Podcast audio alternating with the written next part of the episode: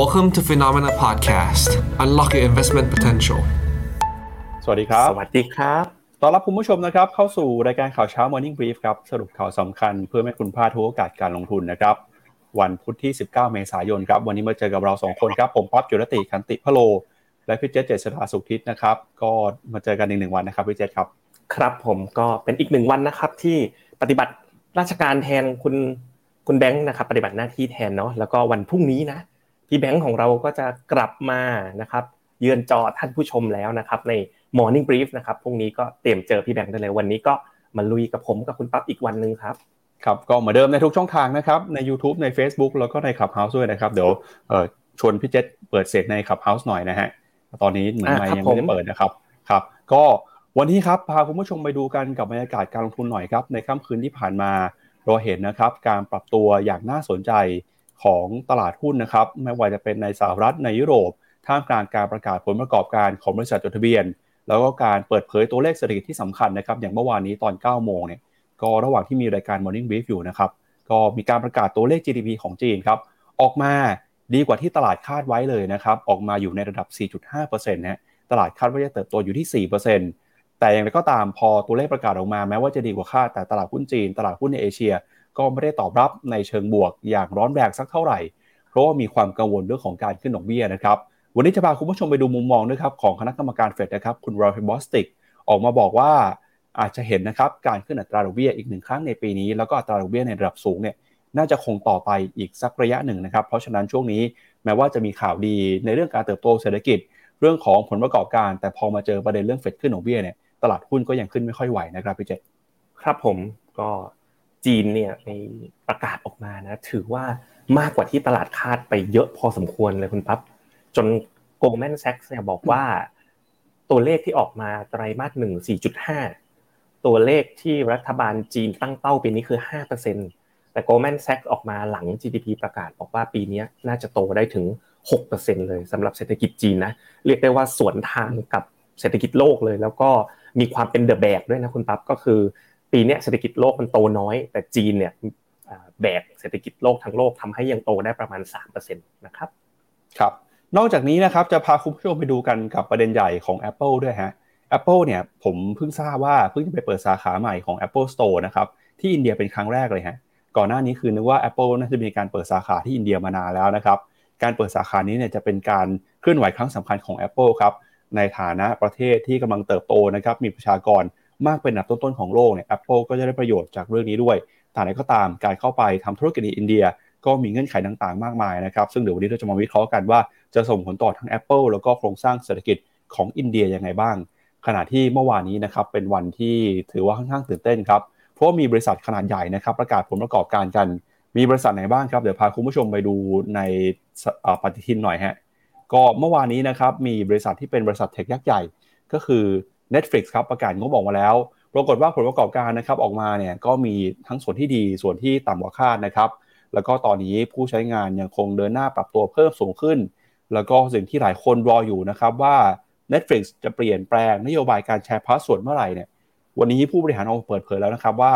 การเปลี่ยนนะฮะอาจจะล่าช้าไปหน่อย เพราะฉะนั้นตอนนี้ใครที่ยังแชร์ password กัน อาจจะยังดูได้อยู่ แต่ต่อไปเนี่ยไม่แน่แล้วนะครับเพราะว่าเขาจะเปลี่ยนเรื่องของนโยบายในการใช้ password ร่วมกัน นอกจากนี้นะครับหุ้นในกลุ่มสถาบันการเงินก็มีทั้ง Bank of America มี Goldman Sachs ครับซึ่งเราก็จะเห็นว่าผลประกอบการรายได้เนี่ยเติบโตขึ้นมามากกว่าที่ตลาดคาดการณ์เอาไว้ แต่ที่น่าสนใจก็คือตอนนี้นะครับธุรกิจที่เกี่ยวข้องการลงทุนเนี่ยกำลังได้รับผลกระทบนะครับ เดี๋ยวมาดูกันว่าเป็นยังไงบ้าง แล้วก็อีกหนึ่งกลยุทธ์การลงทุนที่หลาย ๆ คนอาจจะใช้งานกันอยู่ หรือว่าเคยใช้แล้วมีผลตอบแทนที่ดีนะครับ ก็คือพอร์ตการลงทุนแบบ 60-40 ครับ ล่าสุดเนี่ยทางแบล็กหลอกออกมาบอกแล้วนะครับว่าพอร์ตการลงทุนแบบ 60-40 อาจจะไม่เหมาะสมกับสถานการณ์ปัจจุบันสักเท่าไหร่แล้ว เพราะว่าเงินเฟ้อตอนนี้กำลังเดินหน้าปรับตัวขึ้นมาสูงมากแล้วครับพี่เจษครับ ครับผมก็เดี๋ยวโอ้เรื่อง Apple ไปเปิดตลาดในอินเดีย อันนี้ก็น่าสนใจนะ เพราะว่าในระยะหลังนะครับ มันเริ่มมีความตึงเครียดกันระหว่างจีนกับสหรัฐกลับมาอีกครั้งหนึ่งแล้วนะเมื่อวานนี้ประชุมกับทีม Investment ทีมของ p h e n o m e n a เนี่ยปรากฏตอนนี้เขาเริ่มมี tech war กัน จริง ๆ ก็ไม่เบานะในธุรกิจเซมิคอนดักเตอร์ก็เห็นได้ชัดเลยว่าไอ้จีนไอ้ทางอเมริกาเองบริษัทยักษ์ใหญ่อย่าง Apple ก็เลยต้องเริ่มมองหาตลาดใหม่ ๆ แล้วเพราะไม่รู้ว่าในอนาคตจีนที่เป็นไดรเวอร์หลักเนี่ยจะยังเป็นผู้บริโภคหลักของ Apple หรือเปล่านะครับขณะที่อินเดียเนี่ยนะครับเขาเรียกว่า Android country คุณปั๊บคือประชากรแทบทั้งประเทศเนี่ยอยู่แต่กับ Android เป็นหลักเลยนะครับนี่ก็เป็นก้าวที่สำคัญครั้งหนึ่งของ Apple เช่นกัน ครับครับงั้นเดี๋ยวเรามาเริ่มต้นกันนะครับ กับความเคลื่อนไหวของตลาดหุ้น ในค่ำคืนที่ผ่านมาก่อนนะ มีมีคุณผู้ชมเข้ามาแซวพี่แบงค์ครับพี่เจษบอกว่าพี่แบงค์หายไปนานเลยนะครับ ไม่ได้เจอนานแล้วมีหลาย ๆ ท่านคิดถึงนะครับ มีแซวด้วยว่าพักร้อนหรือลาออกพักร้อนนะครับ แต่ว่าครั้งนี้ร้อนจัดจริง ๆ นะครับ ก็เลยนะแกมีนัดหลายนัดใช่ใช่แกเดินทางครั้งนี้แกมีนัดเจอกันที่ต่างประเทศอะสามนัด แล้วมันก็เลยทำให้มันยาวปกติแกก็ขอเอาไว้ครับ ครับผมครับงั้นเดี๋ยวมาดูตัวเลขตลาดหุ้นสหรัฐเมื่อวานนี้กันหน่อยครับ เมื่อวานนี้ดัชนีดาวโจนส์ครับติดลบไปเล็กน้อยนะครับ 0.03%มาอยู่ที่ระดับ 33,976 จุด S&P 500 บวกขึ้นมาอยู่ในกรอบแคบๆนะครับ 0.09%ครับขณะที่ดัชนี NASDAQ ครับย่อลงไป 0.04%หุ้นขนาดกลางขนาดเล็กนะครับ Russell Small Cap 2,000 ติดลบไป 0.4%แล้วก็ Wix Index นะครับก็ยังปรับตัวลงมาต่อเนื่องครับ ล่าสุดนะครับมาอยู่ที่ระดับ 16.83 จุดนะครับปัจจัยสำคัญที่ตอนนี้ตลาดจับตากันมีอยู่ 2 เรื่องนะครับ เรื่องที่ 1 ก็คือ มุมมองของคณะกรรมการเฟดครับที่สัปดาห์นี้ทยอยออกมาแสดงความคิดเห็นนะครับ ซึ่งส่วนใหญ่แนวโน้มไปในทิศทางเดียวกันก็คือ สนับสนุนการเดินหน้าปรับขึ้นอัตราดอกเบี้ย แล้วก็ยังเห็นนะครับว่าเงินเฟ้อในปัจจุบันยังคงอยู่สูงอยู่ เดี๋ยววันนี้เรามาดูกันกับมุมมองของคุณราฟบอสติกนะครับกรรมการเฟดอีกท่านหนึ่ง ที่ยังคงสนับสนุนจุดยืนการขึ้นดอกเบี้ยเช่นกันครับ ปัจจัยที่ 2 ที่สำคัญในตลาดหุ้นสหรัฐตอนนี้ก็คือการประกาศผลประกอบการนะครับ ช่วงนี้เนี่ยก็เป็นฤดูการประกาศงบ กลุ่มแรกที่ประกาศออกมาคือกลุ่มธนาคารพาณิชย์นะครับ ก็เดี๋ยววันนี้จะมีหุ้นอย่าง Bank of America แล้วก็ Goldman Sachs นะครับที่ประกาศงบกัน แล้วก็หุ้นในกลุ่มเทคโนโลยีนะครับวันนี้ก็เป็นหุ้นของ Netflix ที่ประกาศงบกันด้วย ส่วนใหญ่นะครับตอนนี้ที่ประกาศออกมาเนี่ยถือว่าผลประกอบการออกมา ดีกว่าที่ตลาดคาดนะครับ อาจจะมีบางตัวที่อาจจะแย่กว่าคาดบ้าง อย่างไรก็ตามตลาดหุ้นก็ไม่ได้ตอบรับในเชิงลบแต่อย่างใดนะครับ ส่วนใหญ่ก็เดินหน้าบวกขึ้นมาได้ โดยพ้องยิ่งในหุ้นกลุ่มธนาคารพาณิชย์นะครับที่ช่วงนี้ปรับตัวบวกขึ้นมาได้อย่างสดใสเลยครับเดี๋ยวชวนคุณผู้ชมไปดูกันกับภาพของแผนที่หุ้นเมื่อคืนนี้หน่อยนะครับว่า ในช่วงฤดูการประกาศงบแบบนี้เนี่ยความเคลื่อนไหวของหุ้นในกลุ่มสถาบันการเงินในสหรัฐเป็นยังไงบ้างครับ เมื่อวานนี้นะครับก็มีหุ้นของแบงค์นะครับที่ปรับตัวบวกขึ้นมา ไม่ว่าจะเป็น หุ้นของ Charles Schwab นะครับบวกขึ้นมา 2.3%เอ่อ Wells Fargo บวกขึ้นมา 1.3 นะครับ Morgan Stanley บวกขึ้นมาต่อ แต่ Goldman Sachs ครับเมื่อวานนี้ราคาหุ้นติดลบไป 1.7%ครับ ขณะที่หุ้นในกลุ่มนะครับเทคโนโลยีครับ Microsoft Google Meta เมื่อวานนี้ปรับตัวลงไปนะครับ แล้วก็ Netflix ครับเมื่อวานนี้บวกขึ้นมา 0.2% Nvidia Apple เมื่อวานนี้บวกขึ้นมาได้ หุ้นพลังงานนะครับ Exxon Mobil บวกขึ้นมา 1.9%แล้วก็หุ้นในกลุ่ม สินค้าอุปโภคบริโภคตอนนี้ก็ปรับตัวบวกขึ้นมานะครับ ไม่ว่าจะเป็นเบปซี่นะครับ P&G Coca-Cola เมื่อคืนนี้เทสลาติดลบไปประมาณ 1.4%ครับ ครับเราไปดูกันที่ชาร์ตของ S&P 500 เนาะก็จะเห็นว่าตลอดระยะเวลานะตั้งแต่กลางปีที่ผ่านมาเนี่ยภาพโดยรวมนะตลาดก็ยังอยู่ในภาวะไซเวย์นะครับโดยที่ก็เป็นอีกเวฟหนึ่งนะที่ตลาดเนี่ยมีการปรับตัวขึ้นมานะครับในช่วงประมาณเดือนมีนาที่ผ่านมาเนาะแต่ก็จะเห็นว่าในหลาย ๆ รอบที่ผ่านมาคุณปั๊บ มันก็ปรับขึ้นมาแล้วมันก็ไซเวย์นะครับก็แกว่งออกข้างรอบนี้นะครับ จะเห็นว่าความผันผวนของตลาดหุ้นอเมริกาช่วงนี้มันเบากว่าปกตินะกี่วันต่อกี่วันเนี่ยก็บวกลบเล็กน้อยบวกลบเล็กน้อย ตอนนี้ตลาดมุ่งโฟกัสเนี่ยไปที่เฟดมิ팅นะครับวันที่ 2 กับ 3 พฤษภาคมนี้ก็คืออีกไม่ถึง 2 อาทิตย์แล้วคุณปั๊บซึ่งตัวนั้นเนี่ยน่าจะเป็นตัว ที่มีผลต่อทิศทางตลาดอย่างมีนัยสำคัญเลย ซึ่งเดี๋ยววันนี้เราจะมีมีการวิเคราะห์เรื่องนี้กันเกี่ยวกับเฟดด้วยพอดีเลยนะครับ ไปดูต่อครับที่ตลาดหุ้นของยุโรปบ้างครับ ตลาดหุ้นยุโรปเมื่อวานนี้นะครับดัชนีดัคของเยอรมนีบวกขึ้นมาได้ 0.5%นะฮะฟุตซี่ร้อยกรีดบวกขึ้นมา 0.4% CC40 ฝรั่งเศสบวกขึ้นมาประมาณเกือบกับ 0.5%ครับแล้วก็ยูโรซ็อก50 นะครับบวกขึ้นมา 0.6% ที่น่าสนใจคือตอนนี้ครับพี่เจษดัชนียูโรซ็อก600 เนี่ย เดินหน้าปรับตัวทำจุดสูงสุดใหม่ในรอบ 14 เดือนนะครับ หรือว่าประมาณ 1 ปี 2 เดือนครับ แรงหนุนสำคัญนะครับ ช่วงนี้ก็มาจากบรรยากาศการลงทุนที่ค่อยๆฟื้นตัวขึ้นมานะครับ เศรษฐกิจโลกเห็นสัญญาณที่อาจจะไม่ได้น่ากังวลนักนะครับ ยุโรปเนี่ยตัวเลขเงินเฟ้อปรับตัวลงมา แล้วก็ผลประกอบการของบริษัทจดทะเบียนเข้ามาหนุนนำด้วย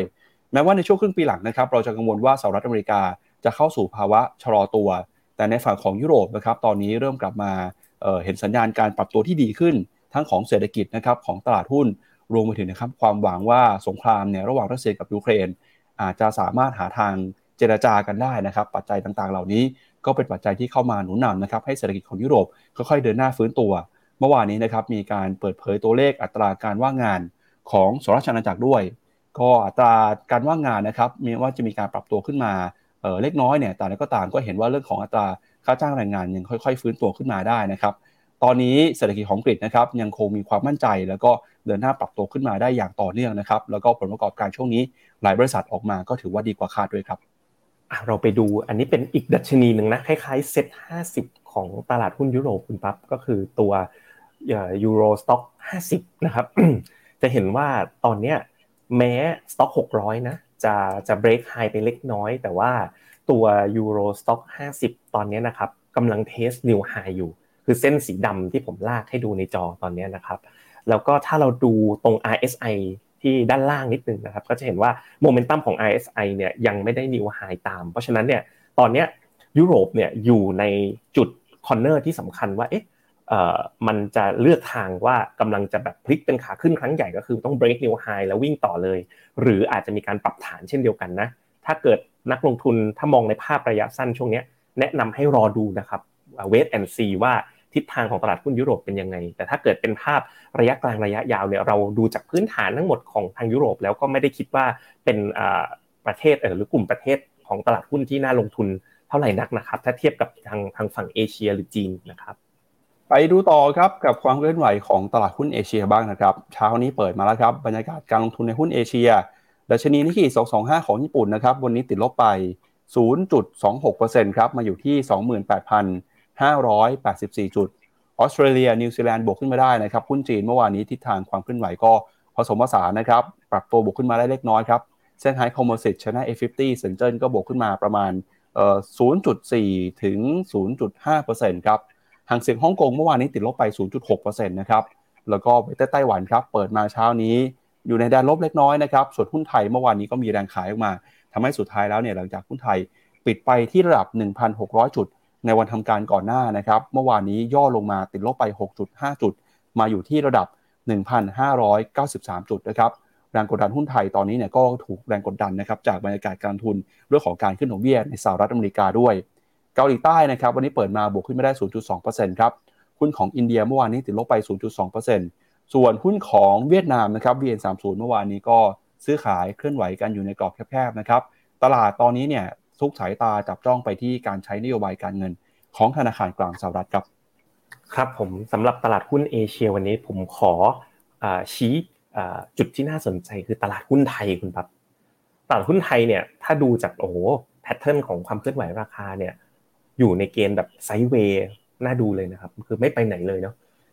หลาย ๆ คนที่ลงทุนในบ้านเราเนี่ยก็ตั้งคำถามกันเยอะถือ LTF มาครบ 7 ปีแล้วเนี่ยควรจะทำยังไงกับเขาดีนะครับ ก็เพราะว่าตลาดหุ้นไทยไม่ไปไหนเลยแต่เส้นสีม่วงที่ผมลากด้านขวาเอาไว้ วันที่สิบห้าพฤษภาคมคือวันอะไรคุณปั๊บหนึ่งวันหลังการเลือกตั้งนะครับ ซึ่งจากสถิตินะของประเทศไทยเลยนะครับ ว่าหลังการเลือกตั้งเนี่ยโดยเฉลี่ยเนี่ยตลาดหุ้นไทยเนี่ยมักจะรีบาวได้ประมาณ5%นะครับหลังการเลือกตั้ง ซึ่ง 5%ของตลาดหุ้นไทยเนี่ยมันกลมๆเนี่ยมันก็ประมาณร้อยจุดนะครับเพราะฉะนั้นเนี่ยทางฟิโนเมนาเรามองภาพระยะสั้นเนี่ยนะครับในช่วงแถวแถวปลายเดือนเมษายนต่อจนถึงต้นเดือนพฤษภาคมเนี่ยถ้ามองในภาพระยะสั้นเนี่ยเป็นจังหวะที่น่าเข้าสะสมหุ้นไทย แล้วถ้าสถิติทำงานเนี่ยหลังเลือกตั้งไปนะครับประมาณ 1 เดือนเนี่ยก็มีโอกาสที่จะเห็นแบบ post election rally เกิดขึ้นได้เหมือนกัน ถ้าถามว่าเอ๊ะแล้วควรจะ ลงทุนอะไรเนี่ยแนะนำไปทางหุ้นใหญ่นะครับ อย่างเช่น ถ้าเอาแบบมาตามกระแสเลือกตั้งเลยอย่างกลุ่มแบงก์ก็มีกอง K-Banking ของกสิกรนะครับหรือว่าถ้าเป็นหุ้นใหญ่ถ้าเป็นกองทุน Active Fund ทาง Finnomena เราก็แนะนำกอง TSF หรือว่า Tisco Strategic Fund นะครับก็เป็นตัวหนึ่งที่คิดว่าน่าสนใจสำหรับในช่วงเลือกตั้งเป็นอีเวนต์น่าสนใจของของบ้านเรานะครับมาดูกันต่อครับกับทิศทางของราคาสินค้าโภคภัณฑ์กันหน่อยครับ จากแรงกดดันนะครับเรื่องของการใช้นโยบายการเงินที่เข้มงวดของธนาคารกลางสหรัฐทำให้ตอนนี้นะครับค่าเงินดอลลาร์ก็กลับขึ้นมาแข็งค่า ผลตอบแทนของพันธบัตรรัฐบาลอายุ 10 ปีเดินหน้าปรับตัวเพิ่มสูงขึ้นมา ปัจจัยนี้นะครับเป็นปัจจัยที่กดดันทำให้เมื่อวานนี้เนี่ยราคาทองคำบางช่วงบางตอนก็ลงมาเคลื่อนไหวนะครับแตะระดับต่ำกว่า 2,000 ดอลลาร์ครับซึ่งการที่ราคาทองคำถูกแรงกดดันนี้เนี่ยนะครับก็ทำให้ราคาทองคำครับที่เคยทำ จุดสูงสุดนะครับในรอบ 2 สัปดาห์เนี่ยก็ถูกท้าทายนะครับ คนก็สงสัยว่าทองคำจะสามารถขึ้นไปได้หรือเปล่า โดยในช่วงสัปดาห์นี้นะครับที่ลงไปต่ำที่สุดก็คืออยู่ที่ระดับ 1,980 ดอลลาร์ ก่อนที่ช่วงเช้านี้จะฟื้นขึ้นมา ยืนอยู่เหนือระดับ 2,000 ดอลลาร์ได้อีกครั้งหนึ่งแล้วนะครับ ตอนนี้เรื่องของดอกเบี้ยสำคัญมากครับ ถ้าดอกเบี้ยขึ้นจริงๆเนี่ยนะครับสินทรัพย์หลายสินทรัพย์ได้รับผลกระทบ หุ้นนะครับอย่างที่เราวิเคราะห์กันไป ค่าเงิน ผลตอบแทนพันธบัตรรัฐบาลหรือว่าบอลยูแล้วก็รวมไปถึงทองคำด้วยนะครับ ส่วนทิศทางของราคาน้ำมันครับล่าสุดราคาน้ำมันดิบ WTI นะครับซื้อขายกันอยู่ที่ 81 ดอลลาร์เบรนท์นะครับ84 ดอลลาร์ครับราคาน้ำมันช่วงนี้เนี่ยก็ถูกแรงกดดันนะครับจริง ๆ แล้วเมื่อวานนี้มีข่าวเรื่องจีนเศรษฐกิจฟื้นตัวดีกว่าคาด ควรจะเป็นผลบวกกับราคาน้ำมันนะครับเพราะว่าจีนเป็นประเทศที่มีการนำเข้าน้ำมันมากที่สุดเป็นอันดับต้นๆของโลก แต่ปรากฏว่าพอตลาดกังวลเรื่องการขึ้นดอกเบี้ยเนี่ยทำให้แนวโน้มเศรษฐกิจในช่วงครึ่งปีหลังอาจจะน่ากังวล ความต้องการใช้น้ำมันจะถูกกระทบนะครับราคาน้ำมันก็เลยไม่สามารถ ปรับตัวบวกขึ้นมาได้นะครับ ตอนนี้ก็เคลื่อนไหวอยู่ที่ประมาณ 80 ดอลลาร์ครับ ครับผมอยากจะพาคุณผู้ชมไปดูนะครับ Finnomena Gold นะครับ อันนี้เป็นฟังก์ชันที่ตอนนี้นะครับ ทุกๆเดือนนะคุณปั๊บมีคนเป็นแสนๆคนเลย ที่จะเข้ามาดูราคาทองผ่าน Finnomena Gold ความน่าสนใจของเขาก็คือเราคนไทยในส่วนใหญ่จะซื้อทองเยาวราชใช่ไหมคุณปั๊บเป็นทองราคาสามหมื่นกว่าบาท ทีเนี้ย พอกลางคืนน่ะอย่างเช่นเมื่อคืนเนี้ยราคาทองมันปรับตัวลดลงใช่ไหมครับแต่สมาคมทองคำเนี่ยยังไม่ประกาศอย่างเมื่อวานเนี้ยประกาศสองครั้งเนาะประกาศครั้งที่1นะครับก็ลดลงมานิดนึงนะครับแล้วก็ประกาศครั้งที่2นะครับก็ลดลงมาจากสามหมื่นสองพันหกร้อยนะครับมาเป็นสามหมื่นสองพันห้าร้อยห้าสิบคือลงมาห้าสิบบาท แต่เมื่อคืนเนี้ยราคาทองคำมันขยับใช่ไหมครับทางฟิโนเมนาเราเนี่ยเอาราคาทองคำของสิงคโปร์ไปคำนวณ คำนวณด้วยสูตรของร้านทองหัวเซ้งเฮงนะอ่านะครับหัวเซ้งอ่าหัวเซ้งเฮงนะครับ แล้วก็จะเห็นเลยว่ามันเป็นการดูราคาทองในประเทศเนาะแบบสดๆเลยนะครับ ซึ่งตัวเลขปัจจุบันเนี่ยอยู่ที่ 32,465 เห็นไหมครับไปที่ตัวเลขกระพริบนิดนึง เพราะฉะนั้นเนี่ยเป็นการพิจิตรเลยว่าสมาคมทองคำเช้าเนี่ยพอเขาเปิดทำการแล้วราคาทองจะเป็นเท่าไหร่ ในช่วงหลังก็มีนักลงทุนจำนวนมากที่ มาดูราคาทองคำไทยสดๆเรียลไทม์นะช่วงใดก็ตามที่ค่าเงินอะ FX ดอลลาร์บาทเนี่ยขยับใช่ไหมครับแล้วก็มีราคาทองของอเมริกาของสิงคโปร์ขยับเนี่ยตัวนี้ก็จะทำงานทันที ซึ่งความน่าสนใจอันนึงที่ผมมองเห็นนะครับก็คือ ถ้าเรามองกันระยะยาวๆนะครับ อันนี้ผมลองดูด้านล่างนะจะเห็นว่าราคาทองคำของประเทศไทยนะครับ ดูดูรูปซ้ายมือเนาะ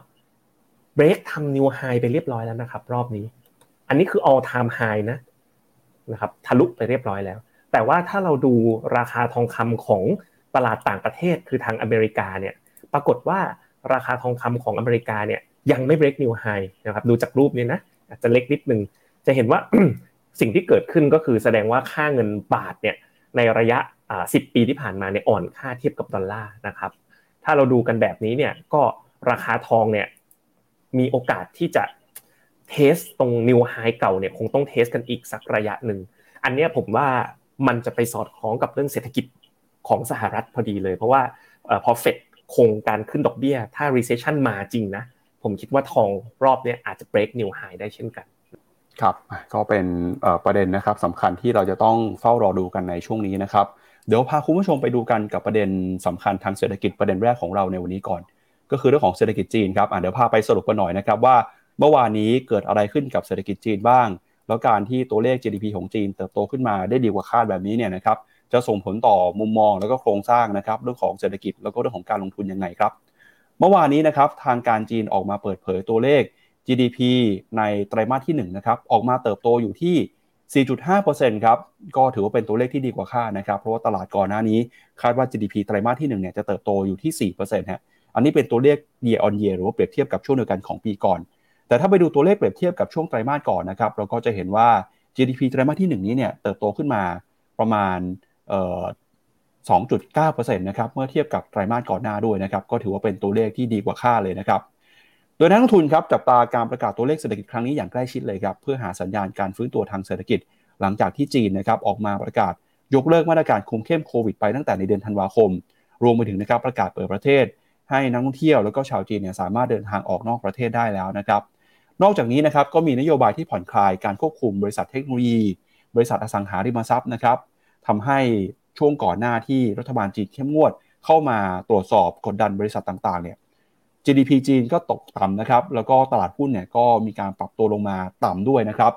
ซึ่งการฟื้นตัวของเศรษฐกิจจีนในรอบนี้นะครับนักเศรษฐศาสตร์ก็มองว่าเติบโตไปตามแผนครับแล้วก็การบริโภคภายในประเทศก็เข้ามาหนุนนำนะครับทำให้ตัวเลข GDP ค่อยๆ ฟื้นตัวมากขึ้น โดยผู้กำหนดนโยบายของจีนนะครับออกมาระบุว่าจะยังคงใช้มาตรการสนับสนุนการเติบโตทางเศรษฐกิจ เพื่อแก้ไขปัญหาการว่างงานนะครับ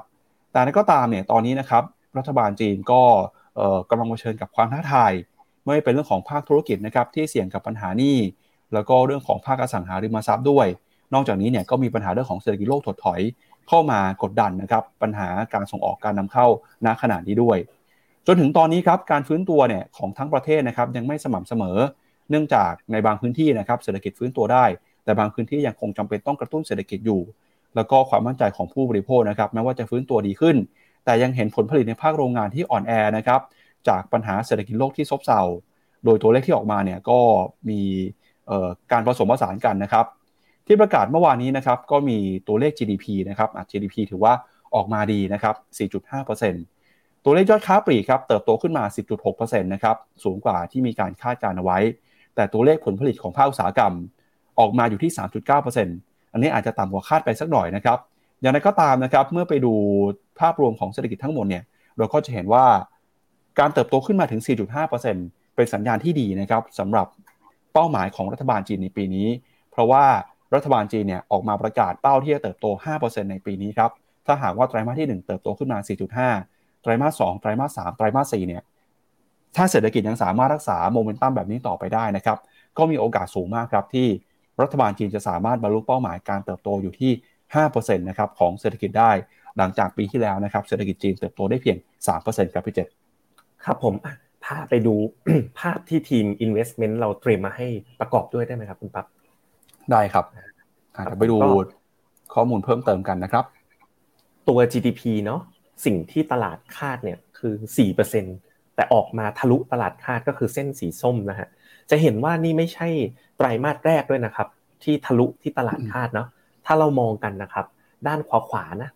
เลื่อนไปดูด้านขวาขวาสามไตรมาสล่าสุดเนี่ยเส้นสีส้มเนี่ยอยู่เหนือเส้นสีดำตลอดแปลว่าทางการจีนเขาเอาจริงเอาจังกับการกระตุ้นเศรษฐกิจครั้งนี้มากพอสมควร จนทำให้ GDP เนี่ยออกมาสูงกว่าที่คาด 3 ครั้งติดแล้วนะครับ ทีนี้ถ้าเราดูกันในรายละเอียดที่เล่าเมื่อสักครู่เนี่ยนะครับ จะเห็นได้ชัดเลยว่าในหน้าถัดไปนะ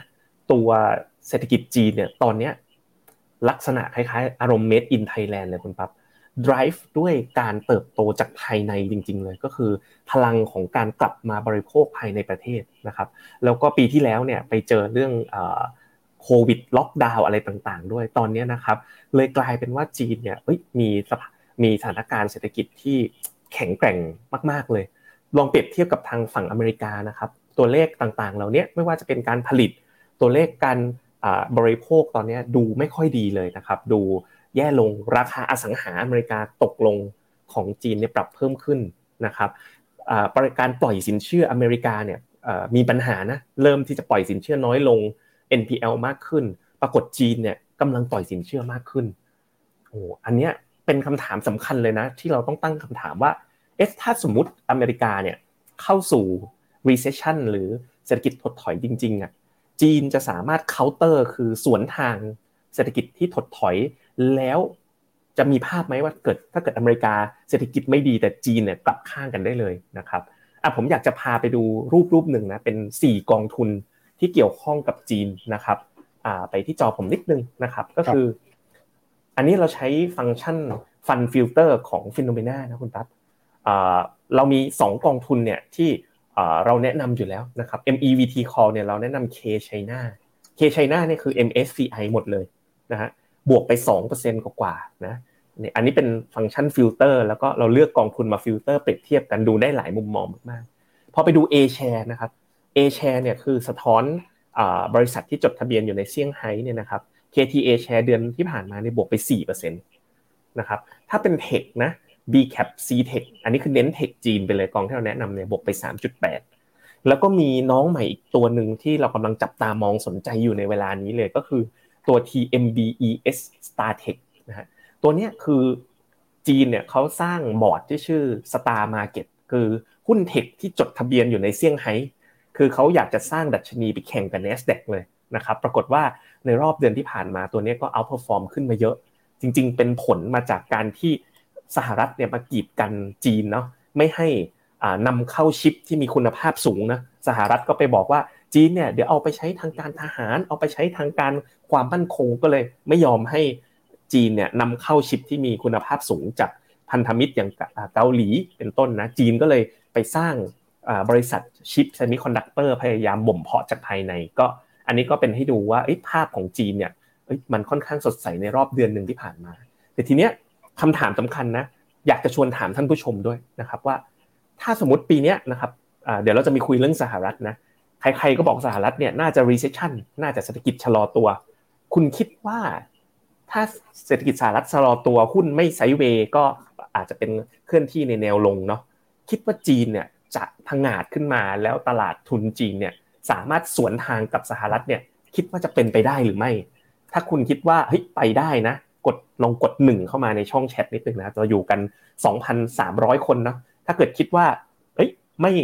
ไม่ไม่น่าจะสวนแบบ counter cyclical ได้ขนาดนั้นกดศูนย์นะครับลองดูว่ามองกันยังไง เพราะว่าตอนนี้ตัวเลขเศรษฐกิจเนี่ยมันดูสวนทางกันอย่างชัดเจนเลยเงินเฟ้อจีนก็ต่ำเศรษฐกิจจีนก็โตแล้วก็ beat estimate ขณะที่อเมริกาพี่ใหญ่เนี่ยดูล่อแร่ล่อแร่นะครับ ก็ลองมาดูกันนะครับ อ้มีทั้งหนึ่งทั้งศูนย์เลยนะคละกันไปครับผมเชิญคุณปั๊บต่อเลยครับอ่าก็แน่นอนนะครับว่าเมื่อวานนี้ตัวเลข GDP จีนออกมาเนี่ยแม้ว่าจะดีกว่าคาด เราก็หวังว่าตลาดหุ้นจะตอบรับในข่าวในเชิงบวก แล้วก็จะปรับตัวขึ้นมา แต่สุดท้ายแล้วเนี่ยตลาดหุ้นในเอเชียขึ้นมาได้ไม่ไกลสักเท่าไหร่นะครับเพราะมีปัจจัยสำคัญเข้ามากดดันครับก็คือเรื่องของการขึ้นดอกเบี้ย จากธนาคารกลางสหรัฐนะครับในสัปดาห์นี้ครับมีมุมมองของคณะกรรมการเฟดหลายท่านเลยครับที่ออกจะมาพูดนะครับถึงการใช้นโยบายการเงินในเดือนหน้า คนล่าสุดที่ออกมาพูดคือประธานเฟดสาขาแอตแลนตาครับ คุณราฟาเอลบอสติกครับ ออกมาบอกนะครับว่าเขายังคงเป็นหนึ่งในคณะกรรมการเฟดที่สนับสนุนให้มีการขึ้นดอกเบี้ยอีกหนึ่งครั้งในปีนี้ แล้วถามว่ามีการขึ้นดอกเบี้ยหนึ่งครั้งจริงนะครับ อัตราดอกเบี้ยนโยบายของธนาคารกลางสหรัฐจะขึ้นไปอยู่เหนือกว่า 5%เขาบอกด้วยนะครับว่าเขาสนับสนุนครับให้อัตราดอกเบี้ยนโยบายเนี่ยอยู่สูงเกินกว่า 5%ต่อไป สักระยะหนึ่ง เพื่อให้มั่นใจนะครับว่าเงินเฟ้อเนี่ยจะสามารถปรับตัวลงมาได้ครับ ตอนนี้นะครับเขาบอกว่ามีหลายเรื่องครับที่คณะกรรมการเฟดเนี่ยยังต้องทำนะครับ โดยพ้องยิ่งเรื่องของการพิจารณาติดตามสถานการณ์เงินเฟ้อ ซึ่งเขามองว่าเป็นเรื่องที่มีความสำคัญมากนะครับ แล้วก็การประชุมครั้งถัดไปเนี่ยเขาคาดหวังว่าจะเห็นการขึ้นดอกเบี้ยอีก 25 basis point หรือว่า 0.25%นะครับทำให้ตราดอกเบี้ยนโยบายเนี่ยจะขยับขึ้นไปอยู่เหนือ 5%จากระดับปัจจุบันนะครับที่อยู่ที่ระดับ 4.75 ถึง 5 นะครับ โดยเขาบอกว่า การใช้นโยบายการเงินนะครับ ควรจะมีความเข้มงวดต่อไป จนกว่าจะเห็นผลเห็นหลักฐานที่ชัดเจนว่า อัตราเงินเฟ้อเนี่ยปรับตัวลงมาแล้ว มุมมองของเขานะครับคล้ายๆกับคณะกรรมการเฟดท่านก่อนหน้า ที่ออกมาพูดเมื่อวานนี้นะครับมุมมองของคณะกรรมการเฟดอีกท่านหนึ่งนะครับก็คือคุณเจมส์บูลาดครับประธานเฟดสาขาเซลุยนะครับก็เป็นหนึ่งในคนที่เป็นสายเหี่ยวมากที่สุดของคณะกรรมการเฟดในชุดนี้เลยนะครับออกมาบอกด้วยครับว่าเขาอยากจะเห็นนะครับอัตราดอกเบี้ยนโยบายของธนาคารกลางสหรัฐขึ้นไปอยู่ที่ระดับ 5.5 ถึง 5.75%เลยฮะ ก็มุมมองกรรมการเฟดตอนนี้ส่วนใหญ่ก็หนุนนำนะครับว่าจะเห็นการขึ้นดอกเบี้ยมากขึ้นไปมากกว่านี้ ส่วนมุมมองเรื่องของ recession นะครับ ตอนนี้เนี่ยตลาดยังคงเฝ้ารอดูอยู่ครับว่ามีโอกาสที่เศรษฐกิจของสหรัฐ จะเข้าสู่ภาวะชะลอตัวหรือไม่ ซึ่งตอนนี้น้ำหนักนะครับก็ปรับตัวเพิ่มสูงขึ้นมาเรื่อยๆแล้ว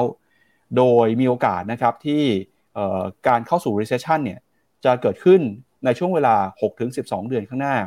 คุณโรเฟบอสเอกก็บอกนะครับว่าตอนนี้ ศรษฐกิจมีความเสี่ยงนะครับ เพราะฉะนั้นเนี่ยคณะกรรมการเฟดก็ยังคงต้อง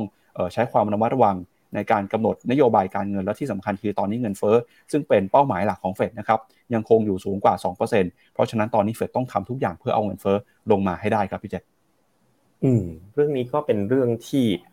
เป็นโมเมนต์ออฟทรูธเลยล่ะครับ ในต้นเดือนพฤษภาคมที่กำลังจะมาถึง ดันสัปดาห์นั้นนะสัปดาห์วันหยุดวันแรงงานด้วยวันจันทร์เนาะแล้วก็อังคารพุธนะ ปรากฏพฤหัสสุกตลาดปิดอีก ปรากฏผลเฟดอะจะมาวันที่ตลาดหุ้นปิดมาทรงนี้อีกแล้วคุณปั๊บนะครับ ทีนี้นะครับก็ผมคิดว่านะครับท่าทีนะของของเฟดนะครับสาขาแอตแลนตาเนี่ยนะเขาเหมือนกับว่าเป็นการแสดงออกว่าเขายังอยากจะสู้กับเงินเฟ้ออยู่นะครับ แล้วก็บุลาดเหมือนกันนะพยายามจะบอกว่าเอ้ยคือการแสดงออกท่าทีแบบนี้มันเป็นการแสดงออกเพื่อให้ กิจกรรมทางเศรษฐกิจเนี่ยมันชะลอลงทำให้ราคาของสินทรัพย์ต่างๆเนี่ยมันลดลง เงินเฟ้อมันจะได้ลดลงตามนะครับ แต่ว่าถ้าเราไปดูกันที่ดอทพลอตนะพอดีทีมงานเตรียมข้อมูลดอทพลอตมาให้ขออนุญาตเปิดในสไลด์โชว์ไปเลยแล้วกันนะครับ ข้อมูลในดอทพลอตเนี่ยคือการที่เฟดเนี่ยคาดการนะครับว่าตัวอัตราดอกเบี้ยนโยบายเนี่ยจะเป็นเท่าไหร่คุณครับล่าสุดตอนเดือนมีนาคมเนี่ยนะครับภาพนะครับขอภาพขึ้นนิดนึงนะครับ ปีนี้ทั้งปีเนี่ยเขาบอกว่าจะอยู่ที่5ถึง5.25เห็นไหมครับ อันนี้คือจุดดอทพลอตที่แสดงอยู่ ซึ่งแปลว่าอะไรครับ แปลว่าปีนี้ทั้งปีเนี่ยตอนนี้ตลาดเนี่ยคาดว่าเฟดจะขึ้นดอกเบี้ยอีกครั้งเดียว เป็นครั้งสุดท้ายนะครับ เป็นครั้งสุดท้ายในปีนี้ แล้วปีหน้าเนี่ยตลาดคาดว่าเฟดจะลงดอกเบี้ยไปเหลือ4%ผมค่อนข้างเอ็นเอียงไปในมุมนี้นะว่า เอ๊ะ ผมคิดว่าไม่น่าจะเป็นอย่างที่บุลลาดเพิ่มว่าจะไป 5.75 หรือ6%นะครับ เพราะว่าเงินเฟ้อเนี่ยมันก็ค่อยๆ ปรับตัวลงมาแล้วนะครับ เศรษฐกิจก็กำลังดูเหนื่อยระดับหนึ่งนะครับ ลองดูในรูปถัดไปไปดูว่าแล้วตลาดคิดยังไงกันบ้างนะ ตารางนี้อาจจะดูแล้วซับซ้อนนิดนึง แต่ว่าวิธีดูดูอาจจะไม่ยากมากนะครับ ดูที่สองคอลัมน์ขวาสุดนะครับ ในประชุมครั้งต่อไปใช่ไหมครับตลาดนะครับวันบรรทัดบนนะ วันที่ 3 พฤษภาคม 2566 83.2%ตลาดคิดแล้วว่าขึ้นดอกเบี้ยอีกหนึ่งครั้ง เป็น 5 ถึง 5.25%แต่พอดูนะครับ การประชุมวันที่ 14 มิถุนายนคือบรรทัดที่ 2 นะครับ ตลาดคิดว่าจะไปต่อไหมที่ 5.25 ถึง 5.5%ก็คือแค่ 21%แปลว่าอะไรครับ แปลว่าวันนี้ตลาดกับเฟดมองตรงกันเลยว่า เฟดฟันจะจบที่5ถึง5.25%แล้วคงดอกเบี้ยแล้วนะครับ ไม่ขึ้นต่อไปมากกว่านี้ อันนี้นะครับเป็นจุดที่เรียกได้ว่าวัดใจเลยจริง ๆ เพราะถ้าประชุมครั้งหน้าออกมาแล้วเฟดออกมาบอกว่ายังจะสู้เงินเฟ้อต่อยังฮอกกิชต่อเนี่ยไอตัวความคาดหวังที่จะขึ้นไปถึง 5.25 ถึง 5.5 เนี่ยมันจะกลับมาทันทีนะครับ สุดท้ายก็คือมันก็จะต้องไปสู้กับโอกาสเกิด recession นะครับของอเมริกาในหน้าถัดไปเนี่ยก็จะเห็นว่าตอนนี้โอกาสเกิดเศรษฐกิจถดถอยของอเมริกาเนี่ยก็ตลาดมองกันที่ 65%แล้วนะครับก็น่าสนใจทีเดียวนะอะเมื่อกี้เราคุยกันเรื่องจีนมาแล้วนะใครที่คิดว่าเฟดเนี่ยนะจะคงเลทนะจะคงเลทนะครับที่5ถึง5.25%ครั้งหน้าเป็นครั้งสุดท้ายนะพิมพ์พิมพ์ว่าคงแล้วกันคงเลทนะ ถ้าใครคิดว่าขึ้นต่อก็พิมพ์ว่าขึ้นต่อเอออยากจะฟังมุมมองเหมือนกัน เมื่อสักครู่นี้จีนมิกซ์กันนะครับ มีคนดูฟินโนมิน่านะสองพันกว่าคนเนี่ยมองอค่อนข้าง ผมว่าสูสีใกล้เคียงเลย เป็นออกบอกว่าจีนจะสวนทางกับอเมริกาก็เยอะนะนะครับ บางท่านก็ให้ความเห็นน่าสนใจเหมือนกันว่าจีนกับอเมริกาเนี่ยก็ต้องค้าขายกันเนาะนะ จะจะจะทำยังไงนะครับ ยังไงก็ต้องใช้สินค้าจีนกันอยู่ ทีนี้เรามาดูเรื่องดอกเบี้ยว่าเป็นยังไงโอ้โหคงหรือขึ้นต่อ ขึ้นต่อหมายความว่าขึ้นต่อหลังประชุมครั้งนี้นะครับเพราะว่าครั้งนี้ยังไงก็ขึ้นคำว่าขึ้นต่อคือประชุมครั้งนี้แล้วยังขึ้นไปต่ออีกนะครับ อ่า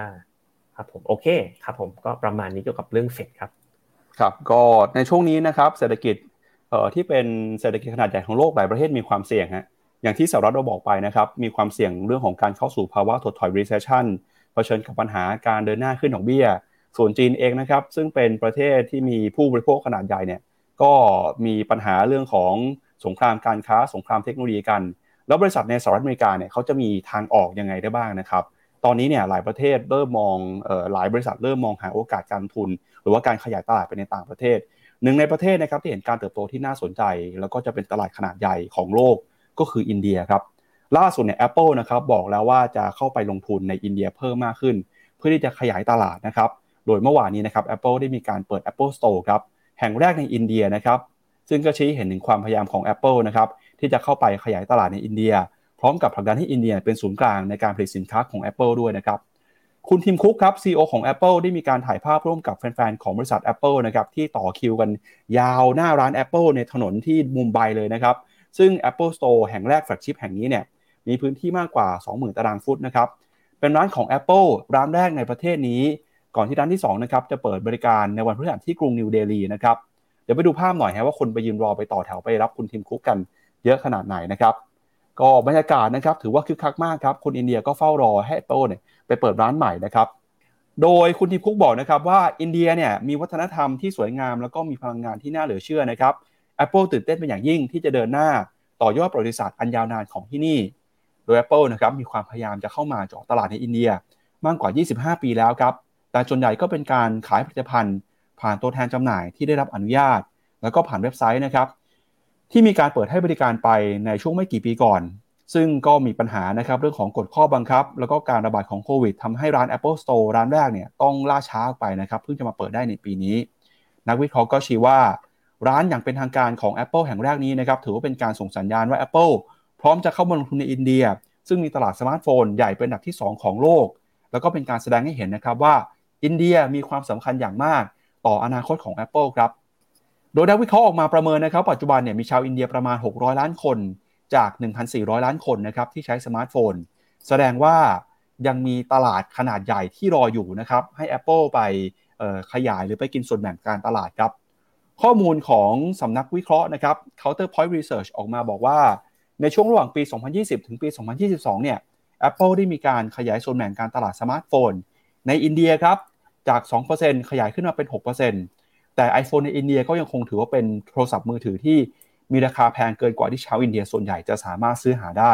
แล้วก็ถูกจัดขึ้นมาเป็นพรีเมียมสมาร์ทโฟนนะครับ แต่ก็ถือว่าได้รับความนิยมมากนะครับในหมู่คนที่มีกำลังซื้อ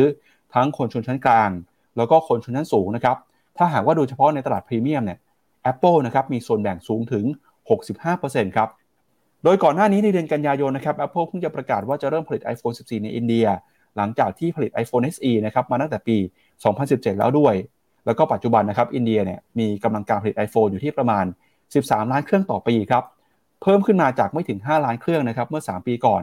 โดยคิดเป็น 6%ของปริมาณการผลิต iPhone ทั่วโลก เมื่อเปรียบเทียบกับจีนนะครับซึ่งเป็นฐานผลิต iPhone ใหญ่ คิดเป็นสัดส่วนประมาณ 90%แล้วก็สัปดาห์ที่แล้วนะครับรัฐบาลอินเดียก็เพิ่งประกาศว่า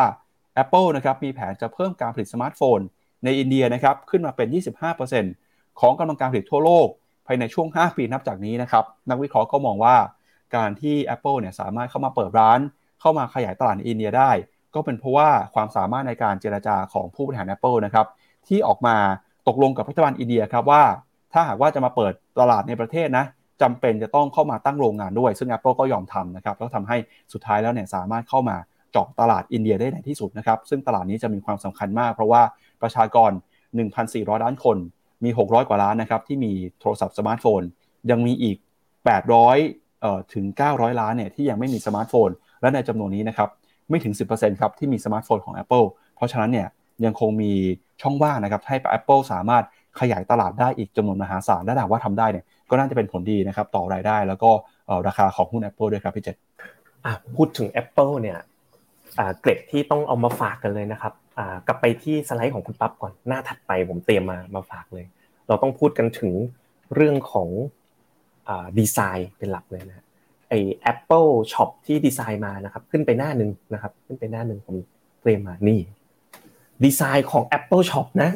ผมไปอ่านมาเมื่อเช้านี้นะครับ ตอนนั่งรีวิวข่าวคุณปั๊บเขาบอกว่าถูกดีไซน์มาโดยอิงจากแท็กซี่ดำเหลืองในประเทศอินเดีย คุณปั๊บลองมอง Apple Shop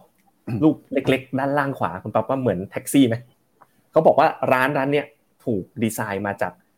เวลาเขาคิดเขาคิดแบบ localize เนี่ยให้แบบรู้สึกว่ามันมีความรู้สึกอะไรบางอย่างที่คุ้นเคย ของคนอินเดีย ซึ่งแท็กซี่ดำเหลืองเนี่ยวิ่งกันทั่วอินเดียเลยคุณปั๊บแล้วก็บอกว่าร้านเนี่ยออกแบบมาเหมือนรถแท็กซี่คันหนึ่งนะครับ ก็เป็นเกร็ดที่น่าสนใจเกี่ยวกับเรื่อง Apple นะซึ่งนะครับ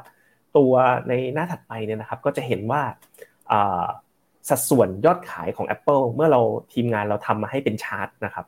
ก็จะเห็นว่าสัดส่วนส่วนใหญ่ของยอดขาย Apple ในสไลด์หน้าถัดไปนะฮะก็จะอยู่ไปที่อเมริกาและยุโรปนะจุดที่น่าสนใจก็คือ ทางจีนนะครับจีนเนี่ยมียอดขายอยู่ประมาณสัก 20%ของ Apple นะครับในปัจจุบัน แต่ว่า the rest of Asia นะก็คือในเอเชียที่เหลือทั้งหมดเนี่ยยอดขายเนี่ยนะครับอยู่แค่ประมาณเกือบเกือบครึ่งหนึ่งของจีน ไม่ถึงครึ่งหนึ่งของจีนด้วยซ้ำนะเพราะฉะนั้นเนี่ยภาพตรงนี้ก็คือทาง Apple เนี่ยก็กำลังขยายตลาดไปที่อินเดียอย่างจริงจังเลย ซึ่งสิ่งนี้นะครับมันจะต้องแลกกันนะ คือไม่ใช่แค่ว่าเขาไปขายของได้อย่างเดียวนะ สิ่งที่ทำให้อินเดียเข้าไปทำสิ่งนี้ใน Apple ได้เนี่ยโอ้โหทีมคุกต้องต้องวางแผนยาวนานคือ ต้องย้ายฐานการผลิตนะบางส่วนอะไปไว้ที่อินเดียด้วยอ่าอินเดียก็ถึงยอมให้ขายผลิตภัณฑ์ได้เต็มที่แบบนี้นะครับ ก็เพราะฉะนั้นเนี่ยเป็นเป็นมันเป็นเหมือนลักษณะของการคุยกันอะเป็นเทรดอะกรีเมนต์กัน โดยที่ ทีมคุกเนี่ยนอกเหนือจากการเปิดโรงงาน Apple แล้วยังมีคิวในการที่จะพบกับผู้นำของประเทศอินเดียคือนารินทราโมดีด้วยในการเดินทางในอินเดียครั้งนี้ ครับ มารู้ข้อมูลเพิ่มเติมกันต่อนะครับ ก็พาคุณผู้ชมไปดูกันกับความเคลื่อนไหวของบริษัทจดทะเบียนในช่วงนี้นะครับ มีการประกาศผลประกอบการที่สำคัญวันนี้จะพาไปดูกัน 3 บริษัทนะครับ ก็มี Netflix มี Bank of America แล้วก็มี Goldman Sachs นะครับ เดี๋ยวไปดู Netflix กันหน่อยฮะผลประกอบการในรอบนี้เนี่ย เป็นยังไงบ้างนะครับ ก็ช่วงนี้หลาย ๆ คนอาจจะติดซีรีส์นะครับ ติดการดูภาพยนตร์ การติดตามข้อมูลข่าวสารนะครับ ก็เดี๋ยวชวนพี่เจษไปดูราคาหุ้นของ Netflix ก่อนนะครับ ก่อนที่ไปดูข่าวกันว่าข่าวที่ออกมาเนี่ยเป็นยังไงบ้างครับ ครับราคาหุ้นของ Netflix เมื่อคืนเนี่ยนะเรียกได้ว่าเคลื่อนไหวแบบผันผวนน่าดูเลยครับบางกระแสข่าวเขาเรียกว่าเป็น dump and pump นะผมลองให้ดู เป็น time frame สั้น ๆ แบบ 15 นาทีนะครับ เมื่อคืนนี้นะฮะก่อนผลประกอบการออกเนี่ยราคาหุ้นร่วงไปเลย 10%หลังจากผลประกอบการออกเนี่ยก็ดีดกลับขึ้นไปประมาณ 10%นะครับก็กลับขึ้นมาแฟลตเหมือนเดิม แล้วก็เรื่องสำคัญนะซึ่งกระทบต่อปวงชนชาวไทยด้วยนะครับ ก็คือ Netflix เนี่ยเขากำลังมีนโยบายที่จะไม่ให้แชร์พาสเวิร์ดกัน คือเขาจะมีวิธีการ track อะอย่างสมมติ ถ้าเรากับเพื่อนแชร์พาสเวิร์ด Netflix กันเนี่ยเขาจะมีวิธีการจับด้วย location ด้วยอะไรหลาย ๆ อย่างนะครับ ที่ทำให้คนไทยเนี่ยไม่สามารถแชร์พาสเวิร์ดได้ แต่ตอนเนี้ยเขาเลื่อนออกไปก่อนยังไม่ทำในตอนนี้นะครับ ครับไปดูความเคลื่อนไหวนะครับของผลประกอบการในรอบที่ผ่านมาหน่อยนะครับ เป็นยังไงบ้างครับ เมื่อวานนี้เนี่ย Netflix ครับมีการประกาศผลประกอบการออกมา ปรากฏว่ารายได้นะครับ เห็นสัญญาณการเติบโตอยู่ที่ 3.7%นะครับรายได้ในไตรมาสที่ 1 ของปี 2023 เนี่ยขยับขึ้นมานะครับมาอยู่ที่ 8,162 ล้านดอลลาร์ครับมีกำไรสุทธิ 1,305 ล้านดอลลาร์นะครับก็เติบโตขึ้นมารายได้อยู่ที่ประมาณ 3.7%เมื่อเทียบกับช่วงเดียวกันของปีก่อน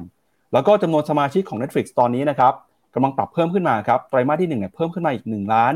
750,000 รายครับตัวเลขรวมตอนนี้ขยับขึ้นมาเป็น 232 ล้านเอ่อ 5แสนรายนะครับ ก็เดินหน้าปรับตัวขึ้นมาอย่างต่อเนื่องเลยครับ อย่างไรก็ตามเนี่ยผลประกอบการที่ออกมาในรอบนี้นะครับ หลายคนก็บอกว่าบางตัวเนี่ยอาจจะต่ำกว่าคาดไปสักหน่อยนะครับ เพราะว่าที่ตลาดคาดหวังเนี่ยในฝั่งของรายได้นะครับ ตลาดคาดหวังรายได้รอบนี้อยู่ที่ระดับ 8,100เขาไปฮะ8,180 ล้านดอลลาร์ออกมาจริงอยู่ที่ 8,160 ล้านดอลลาร์ตัวเลขนี้เป็นตัวเลขที่ต่ำกว่าคาด แต่ถ้าไปดู EPS นะครับออกมาอยู่ที่2เหรียญ88 เซน คาดการอยู่ที่2เหรียญ86 เซน อันนี้ถือว่าสูงกว่าคาดนะครับ ก็เป็นตัวเลขที่ผสมผสานกันไปครับ โดยเนื้อหาสาระสำคัญนะครับที่ออกมาพูดจากการประกาศผลประกอบการในรอบนี้เนี่ยเขาก็บอกด้วยนะครับว่า ตอนนี้ครับเขากำลังจะเข้ามาดูแลเรื่องของการแชร์บัญชีกัน ปัจจุบันเนี่ยจากจำนวนผู้ใช้งานกว่า 230 ล้านรายทั่วโลกนะครับใน 100 ล้านรายเนี่ยพบว่ามีการแชร์พาสเวิร์ดกัน มีการเอาพาสเวิร์ดเนี่ยไปใช้กันนะครับโดยไม่ถูกต้อง Netflix ตอนแรกบอกว่าจะเข้ามา crackdown หรือว่าเข้ามาควบคุมการแชร์พาสเวิร์ดในไตรมาสที่ 1 ของปีนี้ แต่ปรากฏว่ายังไม่สามารถทำได้นะครับ แล้วก็เรื่องนี้เนี่ยน่าจะล่าช้าไปจนถึงไตรมาสที่ 2 ครับ โดยผู้ใช้งานในหลายประเทศนะครับ ก็รวมไปถึงไทยด้วยนะครับ ยังสามารถแชร์พาสเวิร์ดกันได้อยู่นะครับ Netflix ก็บอกว่าในช่วงไตรมาสที่ผ่านมาเนี่ยมีแผนนะครับที่จะเข้ามาควบคุมพาสเวิร์ดมีทั้งอยู่ในแคนาดา นิวซีแลนด์สเปนแล้วก็โปรตุเกสครับส่วนการขยายมาตรการควบคุมเพิ่มเติมเนี่ย รวมถึงในอเมริกาอาจจะเกิดขึ้นในช่วงของไตรมาสที่ 2 ครับ Netflix บอกนะครับว่าพบประเทศที่มีการขยายระบบการหารบัญชีช่วงที่ผ่านมา ก็คืออัตราการยกเลิกสมาชิกเนี่ยพอมีการประกาศใช้เรื่องของการห้ามแชร์พาสเวิร์ดพบว่าอัตราการยกเลิกสมาชิก เพิ่มสูงขึ้นมาทันทีในช่วงแรก แต่หลังจากนั้นไม่นานนะครับระบบสมาชิกแบบพ่วงเนี่ยก็มีเพิ่มมากขึ้น อย่างในแคนาดานะครับตอนนี้มีฐานจำนวนสมาชิกก็เพิ่มขึ้นมามากกว่าแต่ก่อน ที่มีการใช้ระบบหารบัญชีแล้วทำให้ตอนนี้นะครับ Netflix ก็ตัดสินใจ ที่จะเอามาตรการนี้เนี่ยมาใช้เพิ่มเติมมากขึ้นในช่วงไตรมาสที่ 2 ครับ ส่วนแพ็กเกจแบบโฆษณานะครับตอนนี้เขาก็บอกว่าได้รับผลตอบรับที่ดีครับแล้วก็จะมีการปรับปรุงนะครับให้แพ็กเกจแบบโฆษณาเนี่ยครอบคลุมไปถึงระบบความละเอียดแบบ 1080 ด้วย แล้วก็คอนเทนต์นะครับในช่วงไตรมาสที่ผ่านมาที่โดดเด่นนะครับก็มีเรื่องของเอ่อ The Night Agent ครับซึ่งตอนนี้เนี่ยเป็นรายการทีวีโทรทัศน์นะครับทีวีโชว์ยอดนิยมตลอดกาลอันดับที่ 6 ของแพลตฟอร์มแล้ว ส่วนรายการซีรีส์นะครับ The Glory เนี่ยก็เป็นซีรีส์ที่ไม่ใช่ภาษาอังกฤษ ที่เป็นซีรีส์ยอดนิยมตลอดกาลอันดับที่ 5 ด้วยนะครับ นอกจากนี้ครับเขายังมีการเปิดเผยนะครับว่าธุรกิจบริการได้เช่า DVD เนี่ย dvd.com ครับซึ่งเป็นธุรกิจของ Netflix เนี่ยนะครับจะปิดให้บริการครับหลังจากเปิดให้บริการมา 25 ปีนะครับซึ่งในช่วงที่ผ่านมาเนี่ยก็มีการให้บริการให้เช่า DVD ไปมากกว่า 5,000 ล้านแผ่น ทั่วสหรัฐอเมริกาเลย โดยเขาก็บอกว่าตอนนี้นะครับธุรกิจ DVD ก็มีแนวโน้มรายได้ลดลงไป แล้วก็ตอนนี้เห็นทิศทางการเปลี่ยนนะครับพฤติกรรมของผู้บริโภค คนก็ไม่ค่อยเช่า DVD แล้วนะครับ ส่วนใหญ่ก็ดูกันผ่านระบบสตรีมมิ่งมากกว่านะครับ ก็ทำให้ธุรกิจตอนนี้กำลังจะปรับเปลี่ยน แล้วก็โครงสร้างธุรกิจอาจจะไม่เหมือนเดิมครับ อันนี้ก็เป็นผลประกอบการแล้วก็ความเคลื่อนไหวของ Netflix ในช่วงไตรมาสที่หนึ่งที่ผ่านมาครับ ครับผมก็เอ่อ The Glory นี่ผมก็ดูเหมือนกันคุณปั๊บสนุกมากเลยนะครับ ก็ดูแล้วพลาดไม่ได้เลยเป็น เป็นซีรีส์เกาหลีนะเกี่ยวกับการ revenge อะไรกันบางอย่างนะอะมาดูที่ Netflix นะผมขออนุญาตอ่าให้คุณปั๊บช่วยเปิดสไลด์หน้าที่ 19 นะ ที่ทีมงานเตรียมไว้เลยนะ จะเห็นว่า Netflix เนี่ยนะครับก็กลายเขาเขาเปลี่ยนตัวเองกลายเป็นบริษัทที่จากเดิมเป็น super high growth business เนาะกลายมาเป็นบริษัทที่ก็คือมั่นคงไปแล้ว จะเห็นว่าตั้งแต่ จำนวนผู้ใช้งานเลย 232.5 ล้านคนเนี่ยก็คือยังค่อยๆ เติบโตขึ้นนะครับเนี่ยquarter หนึ่งก็ล้าน2ล้านคน แต่ก็มีคนดูมากขึ้นเรื่อยๆ แล้วก็ลูกค้าเขานี่คือทั่วโลกเลย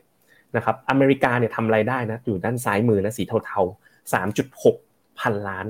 ยุโรป 2.5 พันล้าน ลาตินอเมริกา 1,000 ล้านเอเชียอีกประมาณ 1,000 ล้าน เห็นไหมครับว่ารายได้เนี่ยมาจากทั่วโลกอย่างแท้จริงเลย แต่ว่า ถ้าเราดูการเติบโตของรายได้เนี่ยสี่เปอร์เซ็นต์คุณปั๊บรายได้โตสี่เปอร์เซ็นต์การเติบโตของกำไรนะมามาจิ้นของเขาเนี่ยมาจิ้นเขาดีก็จริงนะ แต่ว่ากำไรดูขวาสุดเลยนะ net profit ของเขาเนี่ยกำไรก็เติบโต 4%คือ 4%ทุกอย่างเลยตั้งแต่รายได้โต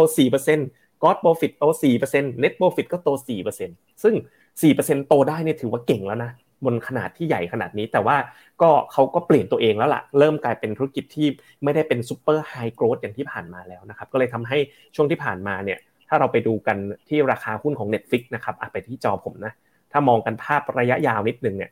Netflix เนี่ยก็ไม่ได้ไม่ได้เป็นหุ้นลักษณะที่เป็น growth ขาขึ้นเหมือนในอดีตที่ผ่านมาแหละ จะเห็นว่าก่อนหน้านี้นะครับ โอ้โห ช่วงที่ subscriber เขาโตมากๆนะ จากปี 2016 มาเนี่ย โอ้โห หุ้น Netflix เนี่ย วิ่งจาก 80 ขึ้นไป peak ที่ 700 แต่พอในช่วงระยะหลังมานะครับ ก็ต่อเนื่องจากปีที่แล้วด้วย Netflix เนี่ยก็ราคาก็มาอยู่ที่ประมาณ 300 กว่ากว่า ซึ่งตรงนี้ PE ประมาณ 30 กว่าเท่า ไม่ได้เป็นร้อยเท่าเหมือนอดีตแล้ว คือตลาดไม่ได้มองเขาเป็น super high growth เหมือนเหมือนอดีตอีกแล้วนะครับ ครับ ไปดูกันหน่อยครับกับตัวเลขนะครับ รอบนี้มีผู้ใช้งานเพิ่มมากขึ้น1ล้าน7แสน5หมื่นรายเนี่ย ก็อาจจะเป็นตัวเลขที่ต่ำกว่าคาดสักหน่อยนะครับพี่เจษเพราะว่านักวิเคราะห์ตอนแรกคาดว่าไตรมาสนี้เนี่ยจะมีผู้ใช้งานเพิ่มขึ้นมา2ล้าน4แสน1พันเออ1หมื่นรายครับก็ถือว่าต่ำกว่าคาดนะครับ แต่รายได้เนี่ยก็ยังเติบโตขึ้นมาได้อยู่ แล้วก็ตัวเลขผู้ใช้งานสะสมครับ ตอนนี้ทั่วโลกอยู่ที่ 233 ล้านรายนะครับ ก็ขยับขึ้นมาอย่างต่อเนื่องเลยครับ ตอนนี้ก็เป็นตัวเลขที่ all time high สูงที่สุดเป็นประวัติการนะครับ เรามาดูกันหน่อยครับว่าในไตรมาสที่ผ่านมาเนี่ยมีเนื้อหาเเรื่องอะไรบ้างที่มีความนิยมนะครับ เราก็จะเห็นว่าในช่วงไตรมาสที่หนึ่งที่ผ่านมาครับ Netflix เนี่ยเขาบอกว่ามีผู้ชมนะครับที่เข้ามาดูซีรีส์เข้ามาดูภาพยนตร์เข้ามาดูหนังเนี่ยหลากหลายเนื้อหาหลากหลายรูปแบบเลยครับหลากหลายรายการด้วยนะครับ มีหลายเรื่องครับที่ถือว่าประสบความสำเร็จนะครับในเชิงเนื้อหาก็มีภาพยนตร์ภาษาต่างประเทศอย่าง All Quiet on the Western Front นะฮะก็เป็นภาพยนตร์เกี่ยวกับสงครามโลกครั้งที่1 เรื่องนี้เนี่ยได้รับรางวัลออสการ์สาขาภาพยนตร์ต่างประเทศด้วยนะครับ แล้วก็มีซีรีส์นะครับในภาษาต่างประเทศ อย่าง Too Hot to Handle เยอรมนีเนี่ยก็ถือว่าติดท็อป 10 นะครับในต่างประเทศ นอกจากนี้นะครับซีรีส์ที่ได้ความนิยมอย่างที่พี่เจษบอกไปฮะก็มีเรื่องของ Outer Banks ซีซั่น3 You ซีซั่น4นะครับเอ่อ Ginny and Georgia ซีซั่น2ซอยเอ่อจอร์เจนานะครับซีซั่น2แล้วก็มี The Glory นะครับที่พี่เจษบอกพี่เจษดูอยู่นะครับ คุณผู้ชมไตรมาสที่หนึ่งที่ผ่านมาดูเรื่องไหนแล้วประทับใจบ้าง พิมพ์ชื่อเข้ามาแนะนำให้หน่อยฮะเผื่อเราจะตามไปดูกันนะครับ หรือว่าชอบเรื่องไหน อยากให้ดูเรื่องไหนเนี่ยพิมพ์มาบอกหน่อยฮะส่วนภาพยนตร์นะครับที่ถือว่าได้รับกระแสตอบรับค่อนข้างดีในไตรมาสที่ 1 ก็คือเรื่องของเอ่อ Murder Mystery 2ครับเขาบอกตอนที่ภาคใหม่เข้ามาเนี่ยส่งผลทาให้นะครับภาคแรกขึ้นมาติดอันดับด้วยนะครับ แล้วก็ที่น่าสนใจเรื่องหนึ่งก็คือเอ่อหนังไทยครับพี่พี่เจษอ่าฮังเกอร์ครับ ฮังเกอร์เนี่ยในรอบสัปดาห์ที่ผ่านมานะครับ วันที่ 10 ถึง 16 เมษายน เป็นภาพยนตร์เป็นฟิล์มนะครับ ต้องบอกเป็น non English หรือว่าภาพยนตร์ภาษาต่างประเทศเนี่ยที่มีผู้รับชมมากที่สุดติดอันดับหนึ่งในโลกครับ สัปดาห์ที่แล้วเนี่ยมีคนทั่วโลกดูเอ่อดูหนังเรื่องนี้ไป 43ล้าน5แสน8หมื่นชั่วโมงครับ เรื่องนี้ผมยังไม่ได้ดูฮะแต่มีหลายคนดูแล้วนะครับ พี่เจนได้ดูหรือยังหรือว่าดูแล้วเป็นยังไงบ้างเล่าให้ฟังหน่อยครับ ดูแล้วอีกแล้วเหมือนกันครับ ช่วงหยุดสงกรารที่ผ่านมานะครับฮังเกอร์พอดีไม่ได้ไปไหนไกลนะครับ ก็เลยนั่งดู Netflix ก็ก็ถือว่าเป็นความภูมิใจของชาวไทยแล้วกันเสียงกระแสวิจารณ์ในในใน a c e b o o k นี่มีหลากหลายมาก ทั้งชอบทั้งไม่ชอบ ทั้งบอกว่าเสียเวลาบางคนก็บอกว่าดีนะ แต่ผมดูแล้วเอ้ยผมก็ว่าโอเคนะเป็นเป็นหนังลักษณะเสียดสีสังคม ความเหลื่อมล้ำของสังคมเยอะเหมือนกัน แล้วก็เป็นเรื่องเกี่ยวกับการทำอาหารด้วยนะครับ ก็อ่าผมชอบดูพวก cooking show อยู่แล้วก็เลยดูไป เพลินๆดีเหมือนกันครับครับไปดูราคาหุ้นหน่อยครับ ราคาหุ้นนะครับ ปัจจุบันราคาอยู่ที่ 333 ดอลลาร์นะครับนักวิเคราะห์จากบูมเบิร์กครับมองเป้าหมายราคาอยู่ที่ 367 ดอลลาร์ ตอนนี้เนี่ยเสียงดูเหมือนจะเสียงแตกครับ เพราะว่าฝั่งที่แนะนำให้ซื้อเนี่ยมีอยู่ที่ 26 ราย ฝั่งแนะนำไม่ถือนะครับมีอยู่ที่ 25 ราย ถือว่าค่อนข้างใกล้เคียงกันนะครับ เสียงไม่ได้ขาดแต่อย่างใด แต่ถ้าเกิดดูจากคนที่บอกว่าซื้อเนี่ยราคาปัจจุบันก็มีอัพไซด์อยู่ที่ประมาณ 10%ครับอะก็เป็นความเคลื่อนไหวแล้วก็ราคาที่ตอบรับกับผลประกอบการเมื่อคืนนี้นะครับ ไปดูกันต่อครับกับผลประกอบการของในฝั่งธนาคารพาณิชย์กันบ้างครับ เมื่อวานนี้เนี่ยมีแบงก์ใหญ่ของสหรัฐสองแบงก์นะครับประกาศงบออกมาก็คือเอ่อธนาคาร Bank of America นะครับแล้วก็รวมไปถึง Goldman Sachs ด้วยครับ เมื่อวานนี้นะครับผลประกอบการออกมาปรากฏว่าผสมผสานนะครับ ในฝั่งของ Goldman Sachs เนี่ยผลประกอบการ ถือว่าต่ำกว่าคาดครับ เพราะว่ามีการรับรู้รายได้นะครับขาดทุนเนี่ยจำนวน 470 ล้านเหรียญจากมาคัสโลนนะฮะในช่วงที่ผ่านมา โดย Goldman Sachs นะครับรายได้อยู่ที่12,222 ล้านเหรียญนะครับ คาดการกับตลาดเนี่ยตลาดคาดว่ารายได้จะอยู่ที่ 12,790 ล้านเหรียญ อันนี้คือต่ำกว่าคาดครับ ส่วน EPS ครับออกมาอยู่ที่9เหรียญ87 เซนต์นะครับ เทียบกับที่ตลาดคาดอยู่ที่8เหรียญ10 เซนต์อันนี้ถือว่าโตได้ดีกว่าคาด ทาง Goldman Sachs เองก็บอกว่าตอนนี้เนี่ยนะครับบริษัทก็กำลังประเมินผลกระทบนะครับที่เกิดขึ้นจากสถานการณ์ปัญหาสภาพคล่อง แล้วก็ตอนนี้นะครับคู่แข่งของ Goldman Sachs เนี่ยกำลังเติบโตได้ดีจากธุรกิจที่เกี่ยวข้องกับการลงทุน Goldman Sachs เองก็ถือว่าได้รับผลกระทบนะครับผลประกอบการออกมาต่ำกว่าคาดนะครับจากการลงทุนในช่วงที่ผ่านมาครับอีกหนึ่งบริษัทก็คือ Bank of America ครับงบไตรมาสหนึ่งออกมาดีกว่าคาด โดยสาเหตุสำคัญนะครับก็มาจาก รายได้นะครับทั้งในฝั่งของเงินฝากที่เพิ่มขึ้นมา โดยเพ้องยิ่งหลังจากที่อัตราดอกเบี้ยปรับตัวเพิ่มสูงขึ้นมาเนี่ยก็ทำให้ Bank of America สามารถหารายได้ได้เพิ่มมากขึ้นนะครับผลประกอบการดีกว่าคาด e a r n i n g อยู่ที่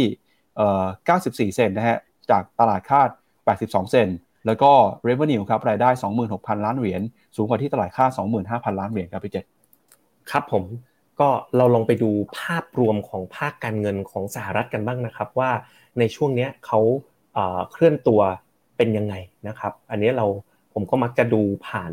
ดัชนีดาวโจนก็ได้นะครับ หรืออ่าก็จะมีตัว ETF ที่ชื่อ XLF นะ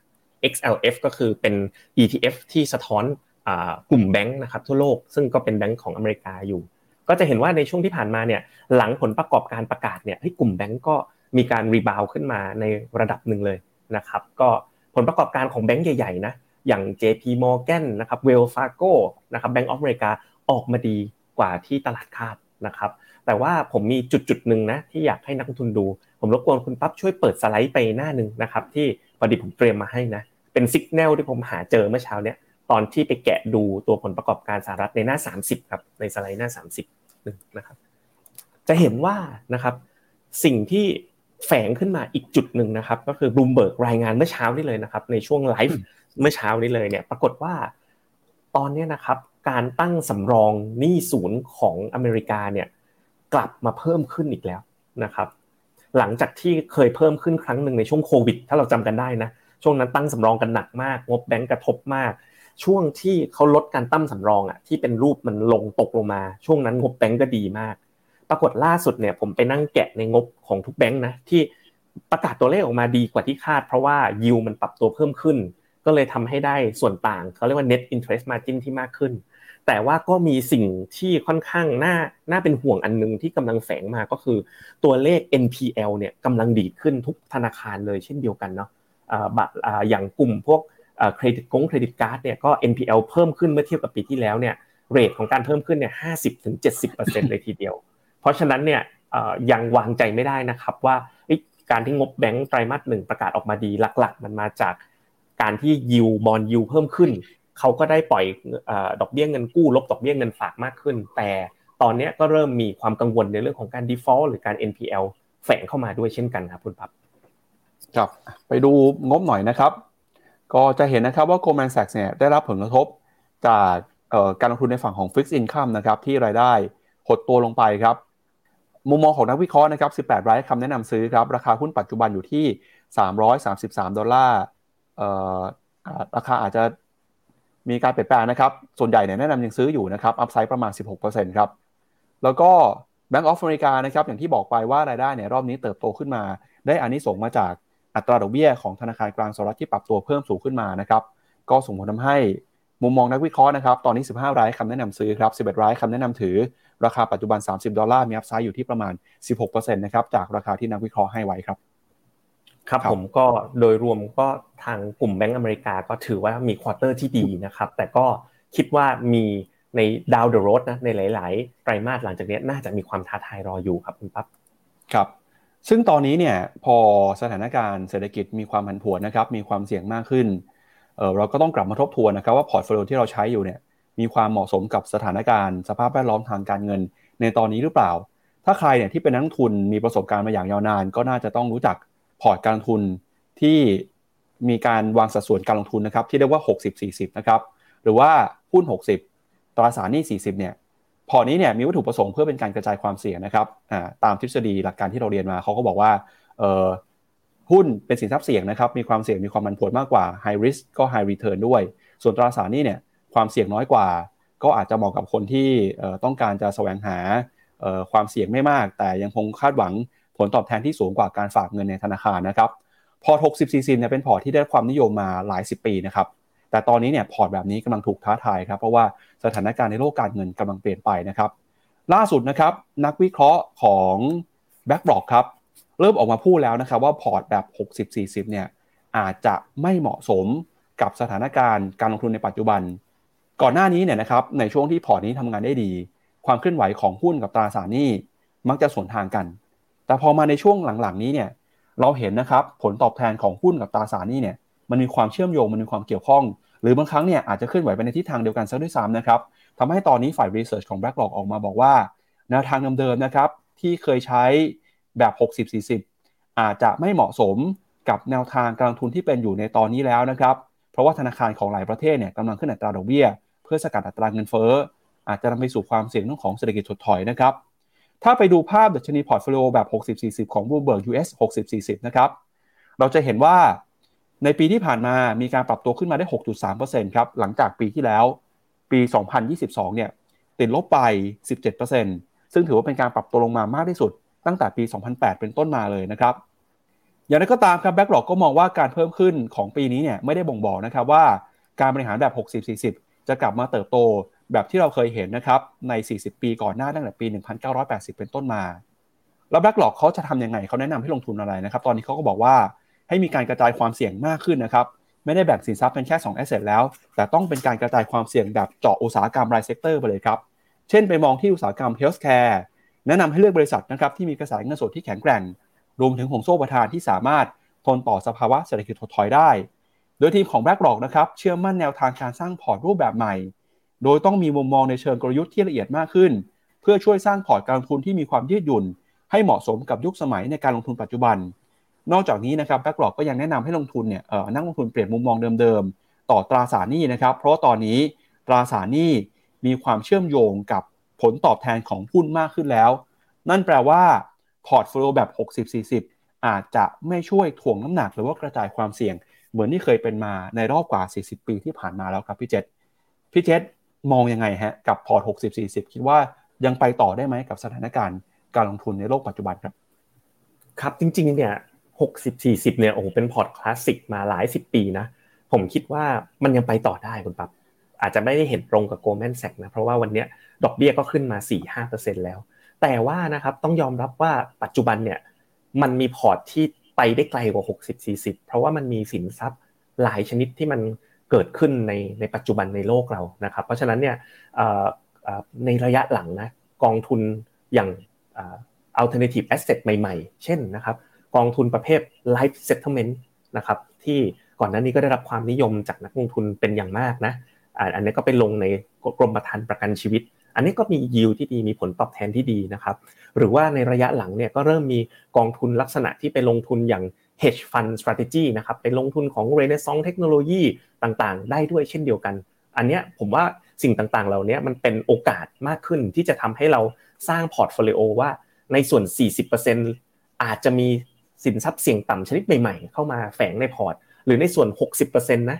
ปัจจุบันนะครับการลงทุนก็ไม่ได้อยู่แค่ Public Equity อย่างเดียวแล้วก็มี Private Equity นะครับกอง PE Fund นะครับซึ่งเดี๋ยวนี้กองทุนเหล่านี้สามารถ หาซื้อหาลงทุนได้เช่นกันนะครับกับแพลตฟอร์ม Finnomena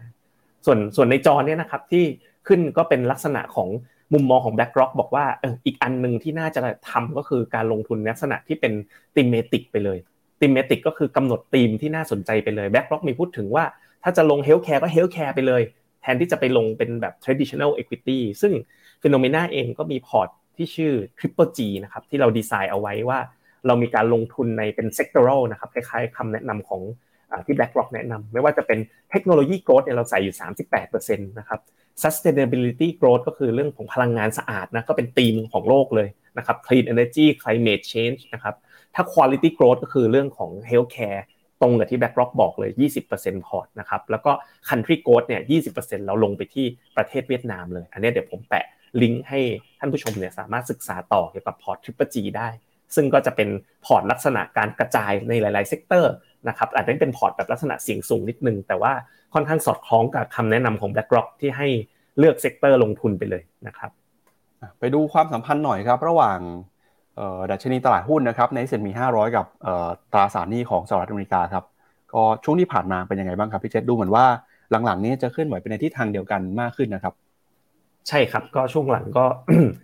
ไปด้วยกันนะช่วงไหนบอลยูลงราคาหุ้นก็ขึ้นนะครับ แต่ว่าผมเชื่อว่าหลังจากนี้ไปจะเริ่มเปลี่ยนแปลงไป เพราะว่าตอนนี้ยูก็สูงในระดับหนึ่งแล้ว ถ้าจากนี้ไปข้างหน้าล่าจะเริ่มเริ่มเห็นความสัมพันธ์ที่สวนทางกันก็คือ ถ้าตลาดหุ้นลงราคาบอลจะปรับตัวเพิ่มขึ้น เพราะว่าเฟดต้อง cut ดอกเบี้ยนั่นเองนะครับเลยคิดว่าจริงๆ 60 40 ก็ไม่ได้ถึงขั้น obsolete คือแบบว่าไม่น่าใช้ในการลงทุนแล้วยังผมว่ายังน่าสนใจอยู่ ลักษณะของการทำ60 40 หรือ balance portfolio ผมว่ายังไปได้อยู่นะครับครับก็วันนี้คุณผู้ชมเข้ามาพูดคุยกันคึกคักเลยนะครับเดี๋ยวชวนพี่เจษอ่านคอมเมนต์อีกรอบหนึ่งก่อนจะจบรายการนะครับ คุณพัฒนารีบอก healthcare เริ่มกลับขึ้นมาบวกได้7%นะครับมีคุณวัชระนะ Wednesday Wednesday นี่เรื่องโปรดของลูกสาวผมเลยนะครับ สนุกมากเหมือนกันผมก็นั่งดูไปด้วยเหมือนกันนะครับ ก็อันนี้ก็ตอน Net Netflix นะครับ ก็โอ้โหวันนี้ก็โหวตกันมากมายเลยนะครับ ก็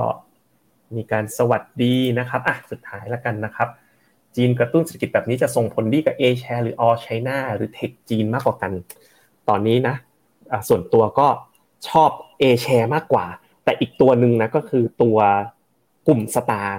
ที่ชื่อกอง TMDES Star Tech เนี่ยที่อันนี้เป็น tech แบบที่อยู่ในประเทศจีนโดยตรงเลย คิดว่าน่าสนใจทีเดียวนะครับ ก็ก่อนจากกันไปนะครับ อยากชวนคุณผู้ชม ติดตามนะครับเข้ามาเป็นสมาชิกบนแพลตฟอร์มของ Finnomena เราก็จะมีการส่งความรู้นะครับ ข้อมูลข่าวสารอัปเดตเรื่องราวที่เกี่ยวข้องกับการลงทุน ให้คุณผู้ชมเป็นประจำทุกวันเลยนะครับ เพื่อที่จะไม่พลาดโอกาส แล้วก็ข่าวสารที่สำคัญนะครับ อย่าลืมครับสแกน QR Code เข้ามาเป็นสมาชิกบนแพลตฟอร์มของ Finnomena นอกจากนี้เนี่ยยังสามารถซื้อขายกองทุนบนแพลตฟอร์มของ Finnomena ได้ด้วยนะครับเอาละครับ และนี่ก็เป็นทั้งหมดของรายการข่าวเช้า Morning Brief วันนี้นะครับผมแล้วก็พี่เจษนะครับรวมถึงทีมงาน Finnomena ทุกคนลาคุณผู้ชมไปก่อน พรุ่งนี้นะครับกลับมาเจอกับพี่แบงค์แล้วนะครับ ใครคิดถึงพี่แบงค์มารอดูกันได้ วันนี้ลาไปก่อนนะครับ สวัสดีครับ สวัสดีครับ บริการที่ปรึกษาการลงทุนส่วนตัวจากฟิโนมีนาจะช่วยให้คุณสามารถจัดการการลงทุนจากคำแนะนำของมืออาชีพด้านการลงทุน ที่คอยดูแลและปรับพอร์ตการลงทุนของคุณให้เป็นไปตามเป้าหมาย สนใจรับบริการที่ปรึกษาการลงทุนส่วนตัว สมัครได้ที่ f i n o m e f i n o m i n a e x c l u s i v e หรือ line at f i n o m i n a p o r t